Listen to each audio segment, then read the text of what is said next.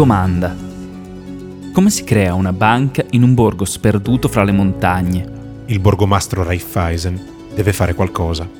Come si fa a prestare soldi a contadini che non hanno beni da offrire come garanzia? Raiffeisen raduna gli abitanti più benestanti di Weierbusch. Come distinguere un buono da un cattivo pagatore prima di concedere un prestito?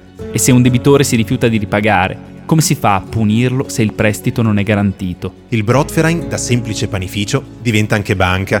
Chi mi dice che questa nuova banca non è solo una versione patinata di tutti gli strozzini ricattatori locali? Risposta. John Lennon. Da Bank Station Podcast, questo è Tinder Trap, il credito cooperativo. Io sono Luca Dan. Capitolo 4. I Believe in Yesterday. Dopo l'esperienza del Broadverein e dopo vari esperimenti più o meno riusciti, per dare accesso ai contadini ai prestiti di cui tanto avevano bisogno, il buon Raiffeisen decide di applicare i principi cooperativi anche al mondo del banking. Così nel 1864 il borgomastro fonda la prima cooperativa di credito a Heddesdorf, un borgo di circa 9.000 persone di cui è stato borgomastro per una decina d'anni, qualche tempo dopo la sua proficua esperienza a Weierbusch. Ma fondare una cooperativa di credito, una banca a tutti gli effetti, non è semplice come fondare un panificio. Nonostante i principi cooperativi siano simili a quelli applicati al Brotverein, il funzionamento della cooperativa di credito è molto più complesso. Ed è per questo che per spiegarti come funziona, invece di raccontare punto per punto come Raiffeisen sia riuscito in questa sua impresa, abbiamo preferito inventarci una storia. Una storia che ha come protagonisti quattro abitanti di un villaggio fittizio nella Germania di metà Ottocento. Cara ascoltatrice, benvenuta a Leberpool.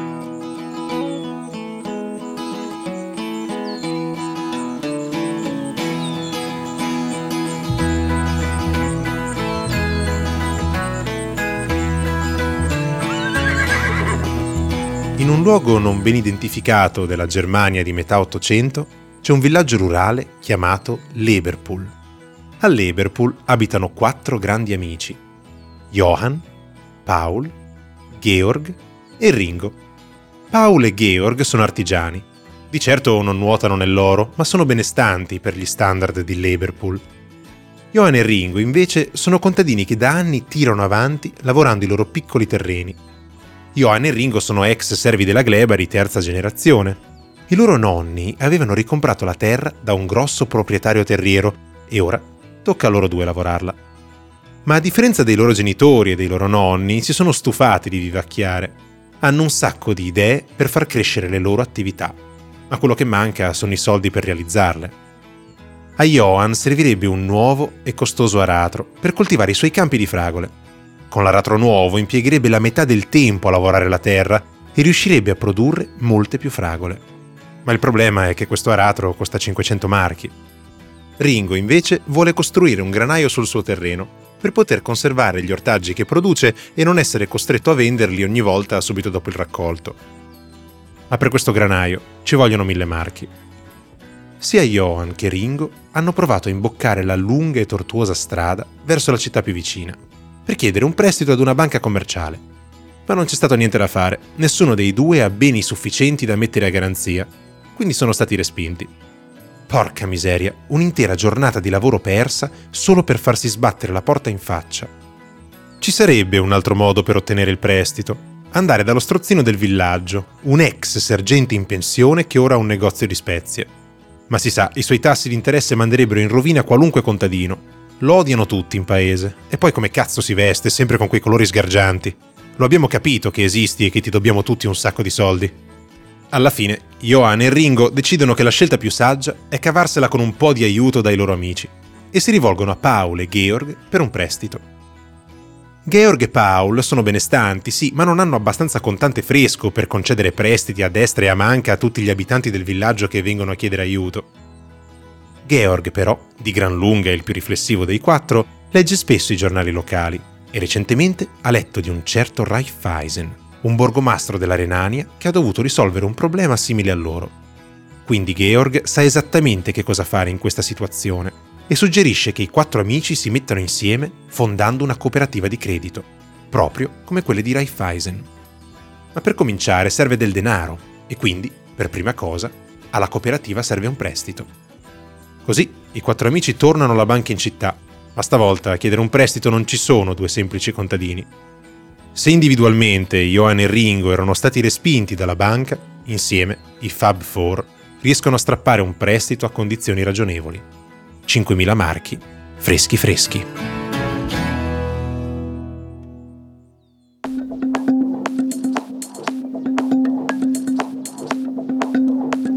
Ma com'è possibile?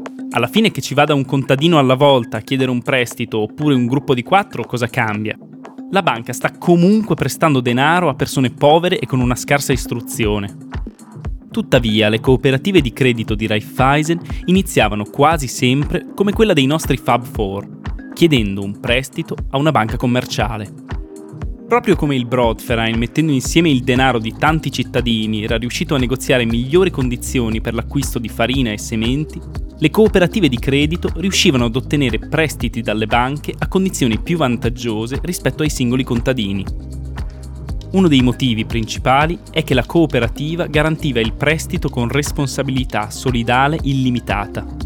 Questo significa che tutti i membri della cooperativa, anche i più benestanti, mettevano a garanzia del prestito tutto il loro patrimonio, inclusi i loro beni immobili come la terra. In caso di mancato pagamento del prestito, quindi, la banca che prestava alla cooperativa avrebbe potuto recuperare il denaro da uno qualsiasi dei suoi soci, o anche da più di uno, confiscando e vendendo i loro beni per coprire le perdite.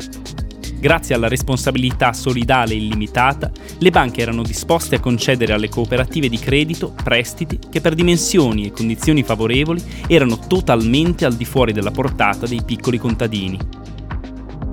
Ma torniamo alla nostra storia.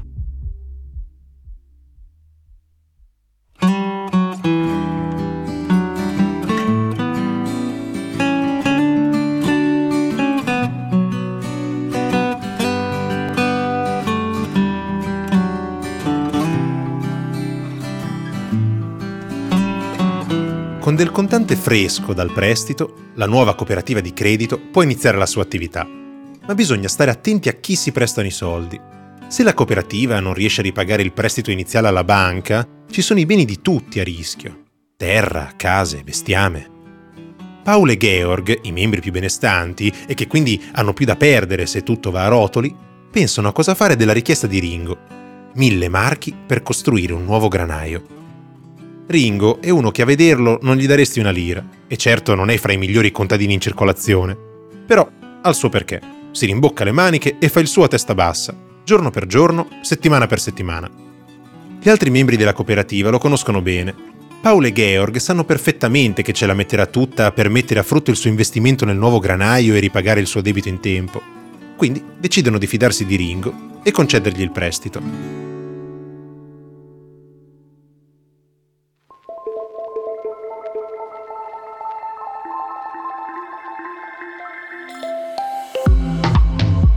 Qui si nota già il primo vantaggio della cooperativa di credito rispetto alla banca commerciale della città. La banca non aveva esitato un attimo a respingere la richiesta di finanziamento di Ringo. Ringo non aveva nulla da mettere a garanzia, e poi diciamocelo, con quella faccia lì. I soci della cooperativa di paese invece lo conoscono bene, sanno che è una persona onesta e un buon pagatore, quindi non hanno problemi a concedergli il prestito, anche con una scadenza lunga e un interesse basso.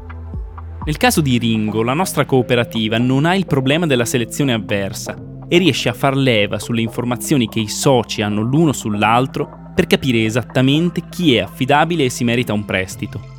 D'altro canto, la banca, non potendo sapere che Ringo è un buon pagatore e non volendo rischiare di cadere nella Tinder trap, ha rifiutato di erogare un prestito apparentemente rischioso, che invece si sarebbe rivelato proficuo e a basso rischio. Raiffeisen aveva intuito quanto fosse importante per le sue cooperative mantenere un vantaggio informativo rispetto alle banche tradizionali. Questo vantaggio si reggeva sui rapporti interpersonali tra i soci, che vivevano tutti a stretto contatto tra loro nei borghi di campagna e quindi si conoscevano tutti. Per questo, dopo un periodo iniziale di espansione delle sue prime cooperative, Raiffeisen introdusse il divieto per una cooperativa di accettare soci al di fuori di una singola parrocchia Imponendo questo vincolo territoriale, voleva essere sicuro che tutti i soci di una cooperativa si conoscessero bene fra di loro e riuscissero così a riconoscere i buoni pagatori. Ma ormai lo sai, la selezione avversa non è l'unica inefficienza nel mercato del credito.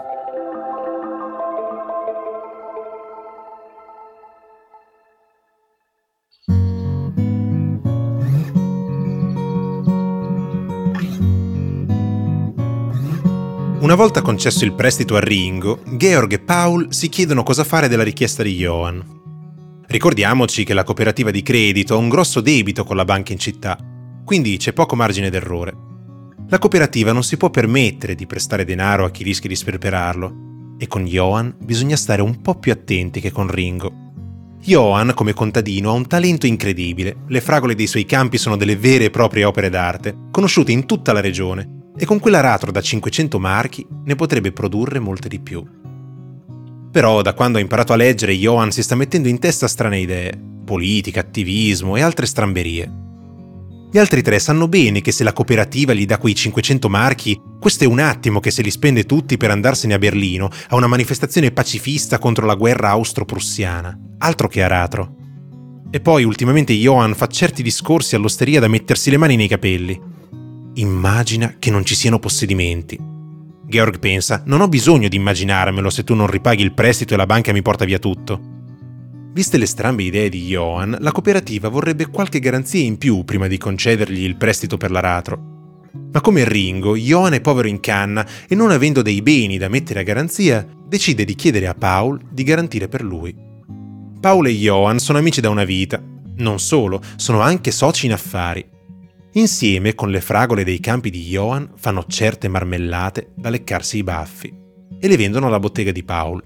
Quelle marmellate vanno a ruba, la gente viene perfino dalle città vicine per comprare le marmellate di Johan e Paul. Sono leggendarie. Paul accetta di fare da garante. In questo modo, se Johan sperperasse i 500 marchi presi in prestito, sarebbe Paul a doverli restituire alla cooperativa. Nonostante la cattiva fama di Johan, Paul è sereno perché sa bene che se c'è lui a garantire, il suo amico non lo tradirebbe mai. Johan non può rischiare di rovinare il suo rapporto con Paul. Se smettessero di fare marmellate insieme, tutti in paese ce l'avrebbero con Johan, per aver rovinato il duo creativo più proficuo di tutta Leverpool. La cooperativa ora è più serena e concede il prestito a Johan, il quale si mette subito in cammino. Attraversa Beistrasse, la strada principale del paese, e va a comprare l'aratro nuovo.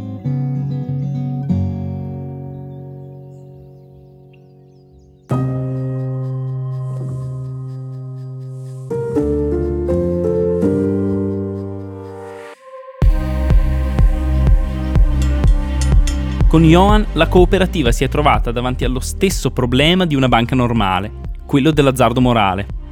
Apparentemente la cooperativa ha risolto il problema come avrebbe fatto una qualsiasi altra banca, chiedendo un garante per il prestito. Tuttavia c'è una grossa differenza. Una banca normale difficilmente avrebbe accettato Paul come garante di un prestito. Dopotutto si tratta sempre di un pezzente di un villaggio rurale. Buone le marmellate, eh, ma qui si parla di soldi. La cooperativa, invece, sfruttando nuovamente il vantaggio informativo che ha rispetto alle banche tradizionali, non ha avuto problemi ad accettare un altro dei poveri abitanti del villaggio come garante. Alla cooperativa non importa tanto che Paul sia benestante, tanto sa che Johan e Paul sono legati da stretti rapporti economici e sociali Infatti, la paura di compromettere i suoi rapporti con Paul, che sta garantendo per lui, convince Johan a comportarsi in maniera responsabile e a non compiere un azzardo morale una volta ottenuti i soldi.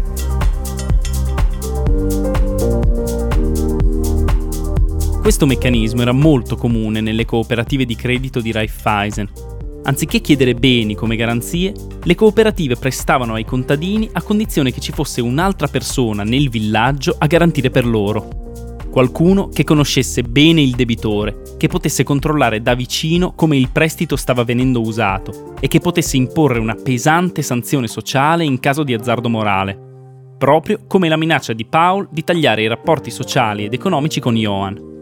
Anche in questo caso, limitare il raggio d'azione della cooperativa a un territorio ristretto, dove tutti i membri più o meno si conoscevano ed erano legati da rapporti sociali, si rivelò una strategia vincente Pensa che roba, chi l'avrebbe detto? Il segreto di un mercato efficiente sono dei contadini ficcanaso che sanno tutto di tutti.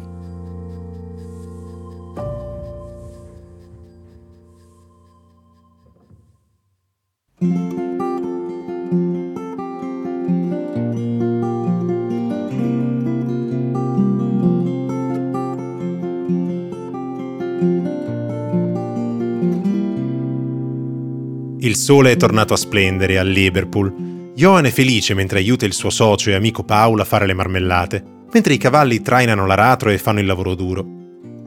Ringo finalmente è riuscito a costruire il suo granaio e, come ha sempre sognato, lo sta dipingendo tutto di giallo.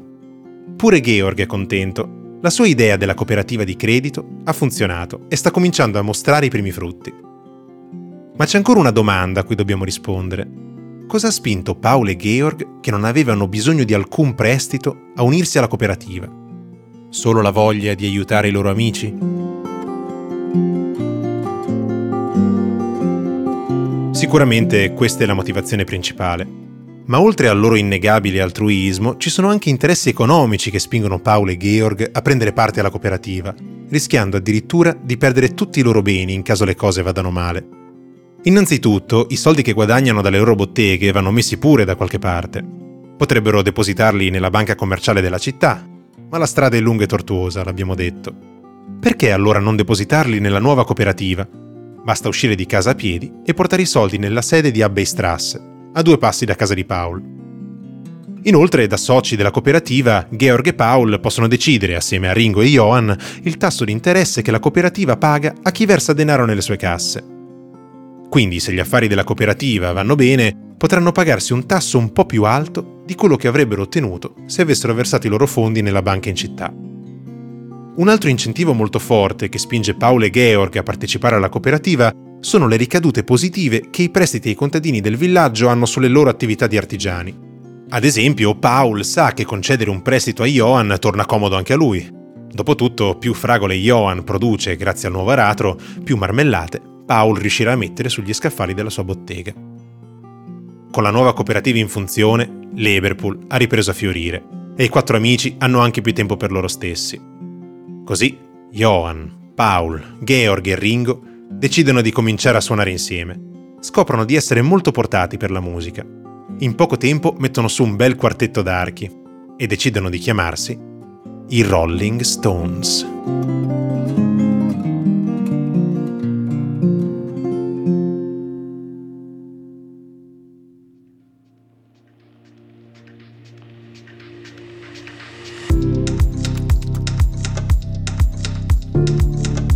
Come mostrato dalla storia di Liverpool, le cooperative di credito di Raiffeisen funzionavano. Il borgomastro era riuscito a creare un tipo di banca capace di risolvere la Tinder Trap, sfruttando i rapporti sociali fra i contadini che vivevano nei piccoli borghi rurali tagliati fuori dalle banche.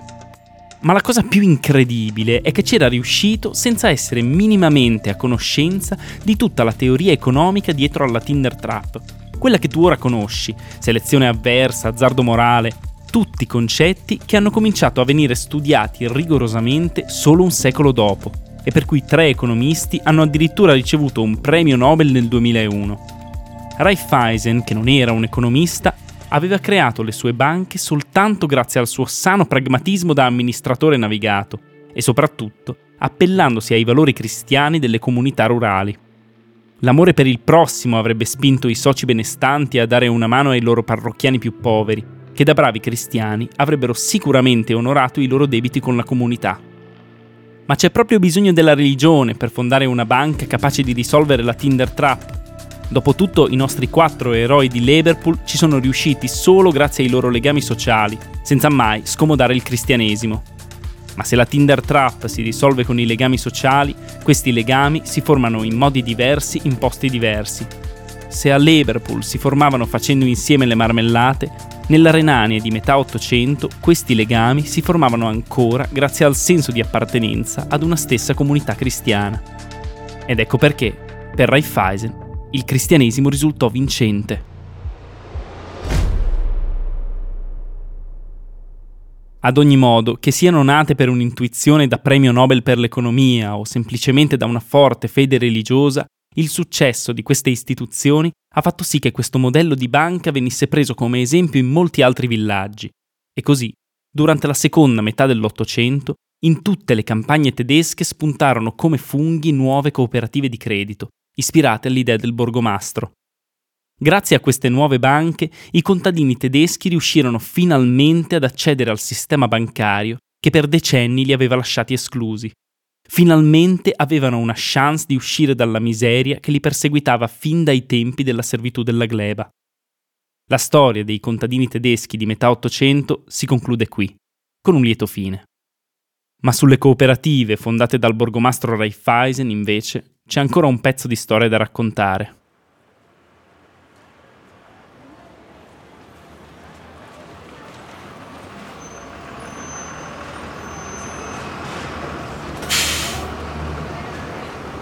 Bologna, Piazza Maggiore, 20 gennaio 2022. Il successo delle cooperative di credito ideate da Raiffeisen ha fatto sì che questo modello di banca venisse preso come esempio anche in altri paesi europei. Non solo, le cooperative di credito hanno continuato ad operare per decenni e sono arrivate fino ai giorni nostri. In Italia le discendenti delle cooperative fondate in Germania dal borgomastro Raiffeisen si chiamano banche di credito cooperativo Molte le riesce a riconoscere facilmente perché accanto al nome hanno un logo formato da due C, una blu e una verde, che intrecciandosi formano una specie di catena. Quelle due C stanno appunto per credito cooperativo. Mentre studiavamo per scrivere questi episodi ci siamo chiesti ma com'è possibile che queste banche esistano ancora? E più studiavamo la storia di Raiffeisen e l'origine di queste banche, più ci venivano dei dubbi. In fondo queste banche erano nate per risolvere la Tinder Trap in cui si trovavano i contadini, bisognosi di capitale per le loro attività. Ma l'economia da allora è cambiata moltissimo. Nel 2019 l'agricoltura è stata responsabile solo del 2% di tutto il prodotto interno lordo italiano, decisamente meno del 50% della Germania degli anni di Raiffeisen. Come hanno fatto queste banche ad arrivare fino ad oggi se i loro clienti originari sono quasi scomparsi? Queste banche poi erano nate per dare accesso al credito agli esclusi, quelle persone che erano lontane dalle banche e dagli altri servizi finanziari. Ma oggi praticamente tutti i servizi bancari sono accessibili da uno smartphone, conti correnti, app di pagamento, libretti di risparmio e prodotti di investimento. Insomma, la cosa che non riuscivamo a spiegarci è che nonostante una rilevanza sempre minore dell'agricoltura nell'economia e una sempre maggiore inclusione finanziaria, le banche di credito cooperativo hanno continuato a crescere nel corso dei decenni. Queste banche oggi non sono più delle piccole cooperative composte da pochi membri della stessa comunità. Alcune hanno decine di migliaia di soci e centinaia di filiali. Filiali non solo in campagna o sulle montagne dove abitavano i nostri eroi esclusi. Qui, nel pieno centro di Bologna, in Piazza Maggiore, a 50 metri dalla Basilica di San Petronio, oggi c'è una filiale di una banca di credito cooperativo. Ce n'è una a meno di 10 minuti a piedi dal Duomo di Milano e un'altra a Roma alle pendici del Quirinale a pochi passi dalla fontana di Trevi. La bolla delle dot com, la crisi del debito sovrano, la grande recessione del 2008 che ha demolito banche colossali come la Lehman Brothers, la rivoluzione fintech, banche completamente digitali che stanno spazzando via il vecchio modello di banking. E queste banche cooperative invece, eccole, qui che svettano intoccate, con filiali in tutta Italia. Ma come hanno fatto?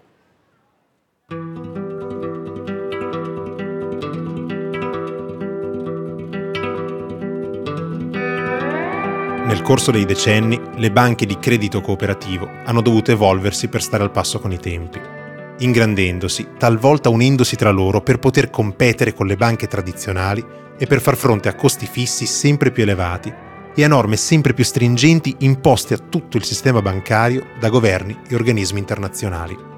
È per questo che da piccole casse rurali oggi sono diventate banche con filiali nei centri città con app e siti web che offrono ogni tipo di servizio finanziario. Tuttavia, per facilitare questa transizione e per competere con le grosse banche, spesso più snelle e più moderne, sono state costrette ad abbandonare alcuni dei principi che stavano alla base della loro fondazione.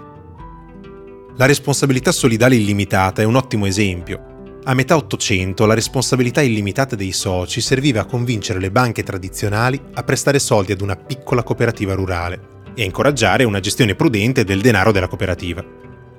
Oggi sarebbe impensabile chiedere ad un socio di tirar fuori di tasca propria i soldi necessari per sanare i debiti di una banca di credito cooperativo gigantesca, con bilanci da centinaia di milioni di euro. Nessuno si prenderebbe mai il rischio di diventare socio. Così, man mano che queste banche si espandevano, questo principio è stato abbandonato. Anche il rapporto con i soci e con i clienti è cambiato. Se le cooperative di Raiffeisen prestavano solo ai loro soci all'interno di piccole comunità rurali, le loro discendenti, per espandersi, hanno cominciato a offrire prestiti ed altri servizi finanziari anche a clienti che non sono soci della cooperativa. Così le banche di credito cooperativo di oggi hanno perso i vantaggi informativi delle loro antenate e si trovano quasi sempre a dover risolvere la Tinder Trap utilizzando gli stessi strumenti delle banche normali. Screening, rating, garanzia. Ma allora è così che sono sopravvissute? rinnegando le loro origini e diventando banche come le altre.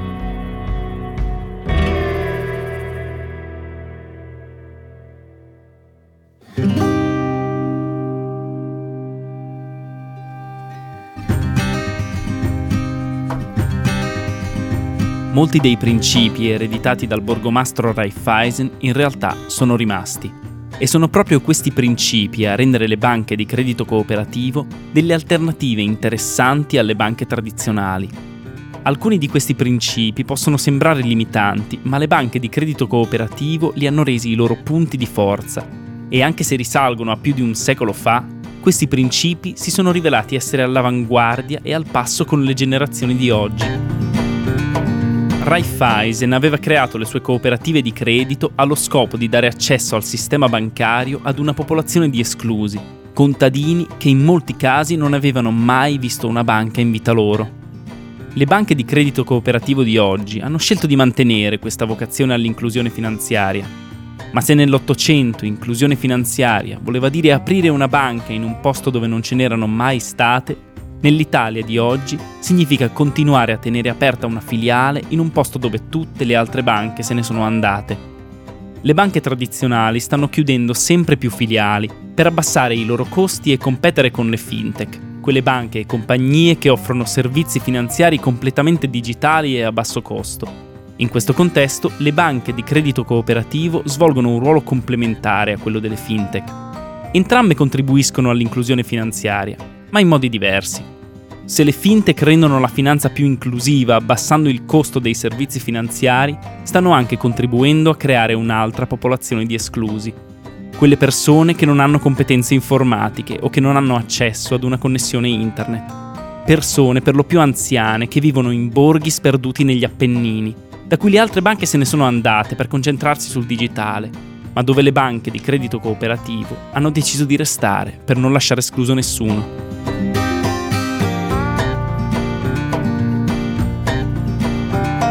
Oltre alla vocazione all'inclusività, queste banche hanno mantenuto un altro principio ideato da Raiffeisen, un principio che le rende millennial e generation Z almeno quanto le nuove banche digitali e smart, ovvero il principio di località. Il principio di località agisce in due modi. In primo luogo, le banche di credito cooperativo devono operare nel territorio in cui hanno sede. Questo significa che se apri un conto in una banca di credito cooperativo della tua provincia, puoi star certo che la maggior parte dei tuoi soldi sarà utilizzata per finanziare progetti all'interno della provincia stessa. Il principio di località impone anche alle banche di credito cooperativo di reinvestire parte dei loro profitti in progetti di promozione sociale. Per fare un esempio a caso, noi questo podcast lo stiamo registrando da uno splendido stabile a Bologna, un ex magazzino delle poste riqualificato a spazio di coworking proprio da una banca di credito cooperativo che ha reinvestito parte dei suoi profitti per recuperare questo spazio in disuso nella sua città. Ecco perché queste banche sono millennial, coerenti con le nuove generazioni sempre più attente a dove e come consumano. Generazioni che non guardano solo al prezzo e che sono disposte anche a pagare qualcosa in più per prodotti di aziende che operano secondo determinati valori.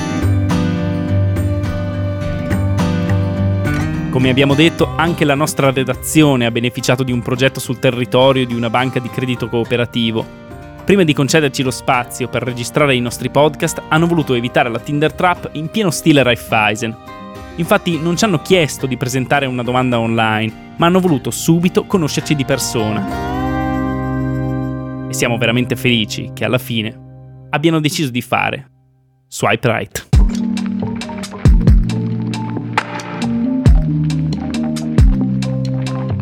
Tinder Trap, il credito cooperativo, è stato scritto e prodotto dalla redazione di Bank Station, composta da me, Luca Dan, da Francesco Namari, da Marco Tedeschi e da Gianmarco Miani. Il sound design è a cura di Andrea Roccabella. Il graphic design è a cura dello studio sezione grafica. Tinder Trap, il credito cooperativo, è una serie realizzata in collaborazione con Emil Banca, una banca di credito cooperativo appartenente al gruppo bancario cooperativo ICREA. Questa serie di episodi è stata registrata a Bologna, nei locali di MAG, Magazzini Generativi. MAG è un ex magazzino delle poste riqualificato a casa per le start-up, per il terzo settore, per imprese e progetti ad alto impatto ambientale e sociale. MAG è un progetto di rigenerazione urbana promosso da Emil Banca per restituire uno spazio in disuso alla città di Bologna. La redazione di Bank Station è composta da professionisti che hanno lavorato come analisti nell'ambito dell'investment banking e del consulting fra Londra e Milano. Gestiamo anche la pagina Instagram Bank Station Podcast, dove pubblichiamo contenuti di educazione finanziaria propedeutici all'ascolto dei nostri podcast e alla lettura delle notizie economico-finanziarie. Seguiteci per non perdervi gli aggiornamenti sulle novità in arrivo. Se vi è piaciuta questa serie, lasciateci un rating su Spotify o una review su Apple Podcast. Se avete suggerimenti per i prossimi episodi o domande sui nostri podcast, potete scriverci su Instagram oppure via mail all'indirizzo redazione chiocciolabankstation.it. Grazie per averci accompagnati in questa storia. Noi torniamo presto con una nuova serie. And the next stop is...